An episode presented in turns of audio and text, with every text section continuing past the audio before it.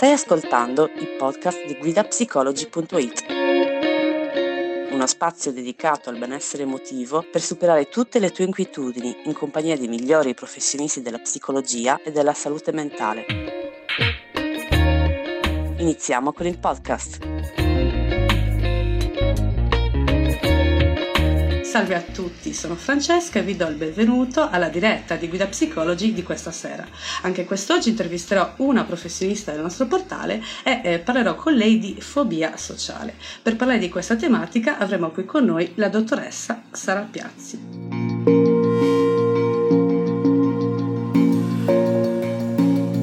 Eccoci qua, dottoressa, salve, come sta? Buonasera, bene, grazie. Tutto bene. Bene, le do prima di tutto il benvenuto alla diretta uh, di quest'oggi, sarà per me un piacere poterla intervistare. Eh, come accennavo a, a, coloro che ci stanno già seguendo, parleremo oggi con lei di eh, fobia sociale. Quindi le chiederei prima di tutto di eh, introdurre l'argomento spiegandoci appunto cos'è la fobia sociale, dottoressa. Certo, volentieri.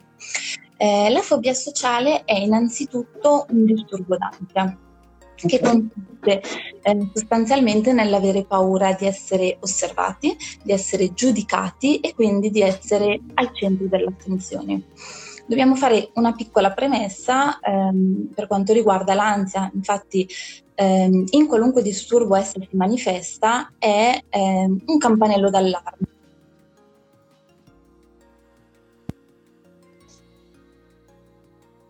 Certo problema eh, dell'epoca moderna consiste nel fatto che spesso noi reagiamo ad uno stimolo non pericoloso come se in realtà lo fosse.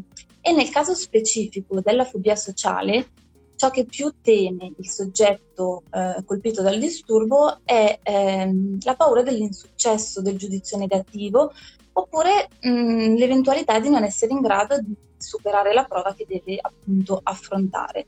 Se vogliamo, quindi ehm, nasce dal normale desiderio di essere ammirati e dalla paura di fallire o, o di essere ridicolizzati. Infatti, per il fobico sociale, una prestazione imperfetta non solo eh, lo allontana da quello che è il suo obiettivo, ma lo espone anche alla critica e alla svalutazione, entrambi cose che sono per lui insostenibili.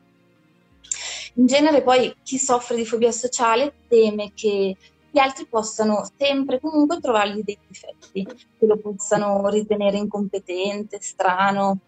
Ha questa paura quando, quando, parla con gli altri, quando fa qualcosa mentre gli altri lo guardano e teme che qualcuno possa accorgersi anche che è ansioso, ad esempio perché arrossisce, perché suda, trema oppure perché potrebbe fare eh, o dire qualcosa di, di buffo, di sbagliato, di imbarazzante, o magari anche avere un attacco di panico, cosa che tra certo. l'altro è possibile quando l'attivazione okay. mh, sale eccessivamente. Possiamo dire che le situazioni più temute dal fobico sociale sono parlare in pubblico, andare ad una festa, scrivere o firmare davanti a qualcuno, ma anche semplicemente mangiare o usare il cellulare in presenza di altre persone o i mezzi pubblici o anche i mezzi pubblici.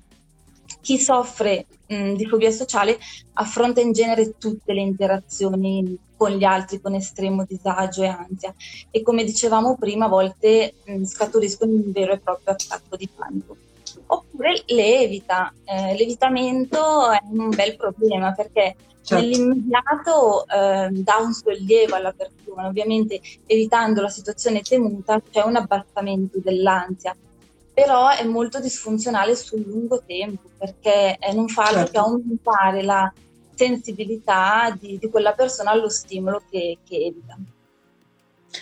Perfetto, dottoressa. Eh, adesso che insomma, ha introdotto il concetto di fobia sociale, vorrei chiederle qual è quindi la differenza tra eh, fobia sociale, timidezza sociale e ansia sociale? Perché penso che molto spesso si tende a fare un po' di confusione, no? Sì, esatto, sono simili sotto certi aspetti, però ci sono delle differenze. Potremmo dire che ehm, al di là del fatto che comunque molte persone sono, sono timide, la timidezza certo. consiste essenzialmente nell'essere un po' troppo coscienti di sé, è una forma lieve di, di fobia sociale, se vogliamo può essere presente in alcuni periodi dall'infanzia ed è molto comune ad esempio nell'adolescenza, soprattutto quando l'adolescenza inizia certo. a preoccuparsi di cosa gli altri pensano di lui, di come lo giudicano, anche per il modo di vestire, per la musica che ascolta e così via.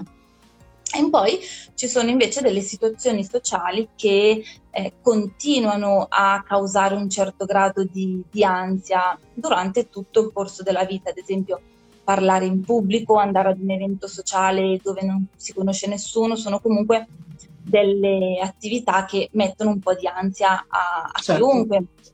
Io stessa in questo momento non sono tranquilla come se stessi parlando con la mia migliore amica, eh, certo. nonostante il mio pubblico sia virtuale e non fisicamente presente davanti a me. Guardi dottoressa, la capisco benissimo, non si preoccupi. Bisogna anche dire che però un certo grado di attivazione è funzionale alla certo. buona riuscita della performance. Bisognerebbe fare un distinguo tra l'ansia buona e l'ansia cattiva. L'ansia buona è quella che non solo è necessaria, ma è anche indispensabile affinché io sia sufficientemente attivata per dare il massimo. Certo. Diventa cattiva proprio nel momento in cui eccede per intensità, quindi andando ad inficiare il compito che, che devo eseguire. Diciamo che quindi la differenza sostanziale è che chi non soffre di fobia sociale vera e propria inizia a preoccuparsi magari solo poco prima della situazione e okay. durante la situazione diventano poi meno timide, meno ansiose, non solo le volte successive che si trovano ad affrontarla sono anche più, molto più sicure di sé. Quindi l'ansia non è opprimente, bensì sparisce rapidamente durante o subito dopo la fine della situazione, mentre invece le cose sono ben diverse per chi soffre di fobia sociale, che comincia a preoccuparsi molto tempo prima, sta sempre peggio se rimane nella situazione e la volta successiva può essere addirittura più preoccupato invece delle, delle precedenti. Perfetto, dottoressa. Eh, eh, quali sono invece le cause della fobia sociale? In realtà non sappiamo con certezza quali siano le cause della fobia sociale. Sembra però che il fattore più importante sia una tendenza genetica ad avere più facilmente reazioni ansiose e che sarebbe collegata okay. a una maggiore reattività del sistema nervoso. In effetti eh, la probabilità di sviluppare la fobia sociale è maggiore nei parenti stretti di chi già ne soffre. Solamente la fobia sociale circoscritta, ovvero quella che riguarda una specifica situazione sociale, potrebbe a volte manifestarsi in conseguenza di eventi specifici. Ad esempio, ehm, l'essere presi in giro da un professore davanti a tutta la classe perché non si conosce la lezione. Certo. Potrebbe comportare eh, in persone già particolarmente sensibili e con una predisposizione di un certo tipo a sviluppare una fobia sociale circoscritta, ad esempio, al solo parlare in pubblico. In questo caso, però, appunto, si parlerebbe di fobia sociale circoscritta e non di fobia sociale vera e propria. Perfetto. E, ehm, qual è invece secondo lei appunto il trattamento più adatto per la fobia sociale? Allora, secondo le linee guida, più che secondo il mio parere, il trattamento più indicato per la fobia sociale è la psicoterapia cognitivo-comportamentale. Questa forma di terapia si basa sul principio secondo cui eh, le nostre reazioni ad una situazione eh, sono dovute non tanto alla situazione in sé per sé, ma più a quello che noi pensiamo di essa, quindi a quello che ci diciamo, il nostro certo. dialogo interno e eh, quindi le componenti del trattamento cognitivo-comportamentale per la fobia sociale consistono prima di tutto nel fare una buona psicoeducazione, quindi spiegare al paziente cosa accade esattamente nel suo organismo quando prova l'ansia, perché accade, da cosa è provocata, cosa ha innescato l'insorgenza del problema e soprattutto da cosa è mantenuto.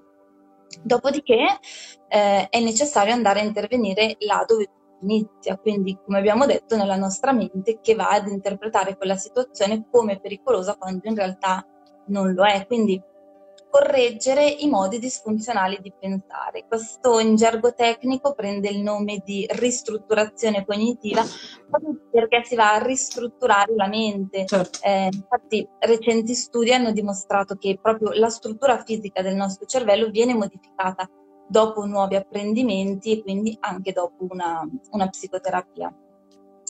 Parallelamente poi appunto si lavora anche sul piano comportamentale, questa di solito è la parte che piace un po' meno alle persone perché consiste nell'esporre gradualmente ovviamente la persona a ciò che più teme, quindi nel caso specifico della fobia certo. sociale agli stimoli sociali che sono per lei particolarmente certo. attivanti. Questo avviene sia attraverso un'esposizione immaginativa sia attraverso l'esposizione in vivo, quindi nella realtà aumentando così da una parte il controllo sull'ansia e del panico e parallelamente aumentando anche il numero delle interazioni sociali.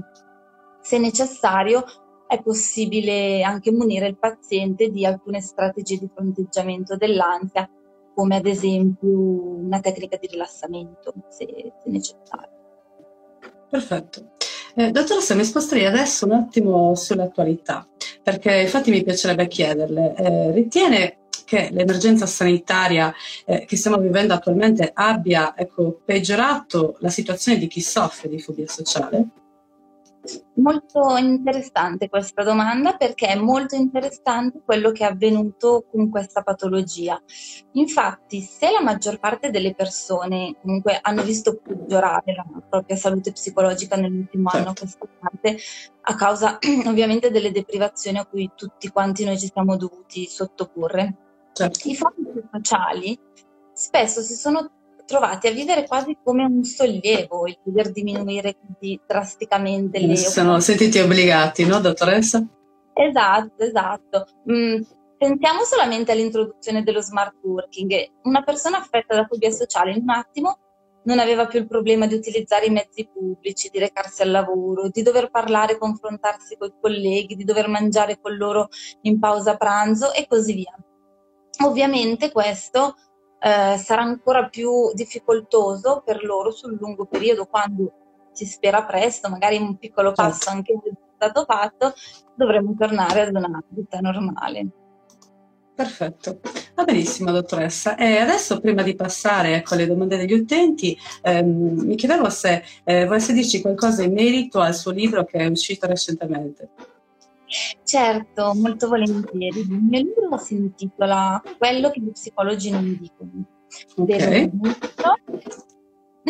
Un titolo un po' provocatorio forse, okay. che nasce con un obiettivo ben specifico, quello di trattare un argomento sempre più attuale ma purtroppo ancora poco discusso, quello del rapporto genitori e figli oggi in un'epoca di grandi cambiamenti in cui spesso assistiamo ancora allo stile, al contrapporsi di due stili educativi eh, molto diversi ma poco funzionali. Eh, da una parte l'eccessivo permissismo e dall'altra invece ancora un eccessivo autoritarismo. Questo libro tratta nello specifico il periodo adolescenziale, un'età Perfetto. in cui sempre più spesso si formano i primi disturbi psicologici e ancora più prezioso è l'intervento precoce verso gli adolescenti, ma appunto anche verso le famiglie che spesso sono totalmente all'oscuro delle certo. emozioni certo. sperimentate dei figli. È un romanzo di formazione, non è un libro clinico, quindi si tratta okay. appunto di un romanzo in cui eh, il narratore cerca di mandare dei messaggi al lettore che in modo inequivocabile percepisce e fa suoi. È adatto sia agli adulti sia agli adolescenti, ma appunto anche e soprattutto ai genitori. Perfetto. Eh, quello che gli psicologi non dicono di solito sono appunto nozioni che eh, non vengono dette esplicitamente perché in genere certo. la persona acquisisce autonomamente durante il percorso terapeutico. In questo libro le potete trovare scritte esplicitamente, scritti tra le righe e a volte anche in silenzio dei personaggi. Perfetto, va benissimo dottoressa. Allora, se lei è d'accordo passerei adesso alle domande degli utenti. Abbiamo la eh, prima domanda di Martina che ci chiede come riconoscere la fobia sociale? Quali sono i sintomi più evidenti? Ok, trattandosi appunto di un eh, disturbo d'ansia, i sintomi sono proprio quelli dell'ansia, quindi parliamo di palpitazioni, tachicardia, sudorazione eccessiva, sensazione di mancanza di respiro, vertigini fino ad arrivare poi a quelli più soggettivi che possono andare dai sintomi gastrointestinali al bisogno frequente di urinare, alla nausea, eccetera. Solitamente ehm, ogni persona ne predilige qualcuno, quindi ci sarà chi percepisce maggiormente la tachicardia, chi la sudorazione e così via. Però affinché si possa parlare di fobia sociale e quindi di escludere eventuali altri disturbi d'ansia, ciò che fa la differenza è proprio la situazione in cui queste situazioni vengono percepite, che devono appunto esserci solamente nelle situazioni sociali, come abbiamo detto prima, parlare in pubblico, una festa, mangiare, scrivere davanti a qualcuno. Questa è proprio la discriminante, se vogliamo, che ci fa capire che... Perfetto. Abbiamo, dottoressa, poi la seconda domanda di Fabio che mi è sembrata molto interessante. Come superare una fobia sociale nata in seguito ad episodi di bullismo? Mm. Argomento molto, molto delicato quello del bullismo. Oggi sappiamo che eventi traumatici come il bullismo hanno effetti importanti a livello cerebrale, influenzando il sistema dello stress e le reti neuronali che controllano sia il comportamento che anche la regolazione emotiva. Diversi studi hanno dimostrato come l'aver subito episodi di bullismo comporta un rischio maggiore di sviluppare disturbi psicologici e sicuramente la fobia sociale è uno di questi, dal momento che eh, la vittima oltretutto ha meno supporto sociale, in quanto spesso tende anche a non parlare di questi episodi per paura, per vergogna, quindi mm, non ha neanche il modo di, di elaborarli questi episodi. A mio avviso eh, la cosa ottimale sarebbe scindere le due cose, cioè andando innanzitutto a lavorare sul trauma, o meglio nel caso del bullismo, sulla serie di eventi traumatici che la persona ha vissuto e una volta elaborati questi concentrarsi sulla fobia sociale. In questo caso probabilmente anche sull'acquisizione di tutte quelle abilità sociali che non sono state completamente apprese a causa del trauma. Perfetto. Eh, l'ultima domanda di eh, Simba, eh, con questa domanda ci ricolleghiamo insomma a quello che diceva prima, come affrontare la fobia sociale al tempo del Covid e anche dopo soprattutto? Um, l'unico modo di eh, affrontare, quindi superare la fobia sociale, è quello di evitare di evitare. Eh, scusate il gioco di parole, però appunto bisogna evitare di evitare certo. le situazioni che temiamo. Quindi, come accennavo prima, eh, anche la situazione Covid non ha di sicuro giovato, ma ehm, ha ridotto drasticamente le, le eh, occasioni di, di socialità. Quello che poi tra l'altro questa cosa è molto difficile da mettere in pratica perché ehm, a causa dell'attivazione che ne consegue ehm, spesso la persona anche involontariamente tende ad certo. evitare. Il mio consiglio è quello, se eh, è in grado di riuscire gradualmente da soli a, a esporci in tempi normali avrebbe potuto essere intensificare le uscite con gli amici, iscriversi certo. a corsi in base agli interessi delle persone. Ovviamente questo impedisce il Covid, quindi eh, potrebbe essere modificato con fare delle video chat in cui non si perdono i contatti sociali, fare o iscriversi sempre in base ai propri interessi a dei corsi online che sono molto frequenti nell'ultimo anno ovviamente hanno sostituito quelli certo. in presenza però ecco, nel momento in cui la persona si rende conto di non riuscirci, non avere paura a chiedere l'aiuto di un professionista che lo possa supportare, perché non è assolutamente da considerare un fallimento, anzi. Certo, assolutamente.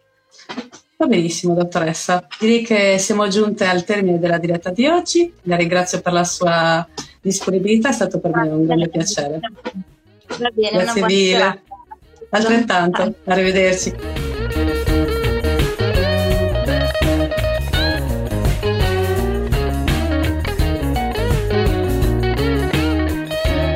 Speriamo che il podcast di oggi ti sia piaciuto. Ricorda che tutti questi temi sono disponibili sul nostro portale web guidapsicology.it. Inoltre puoi vedere il video completo sull'Instagram TV di Guida Psychology. Al prossimo podcast!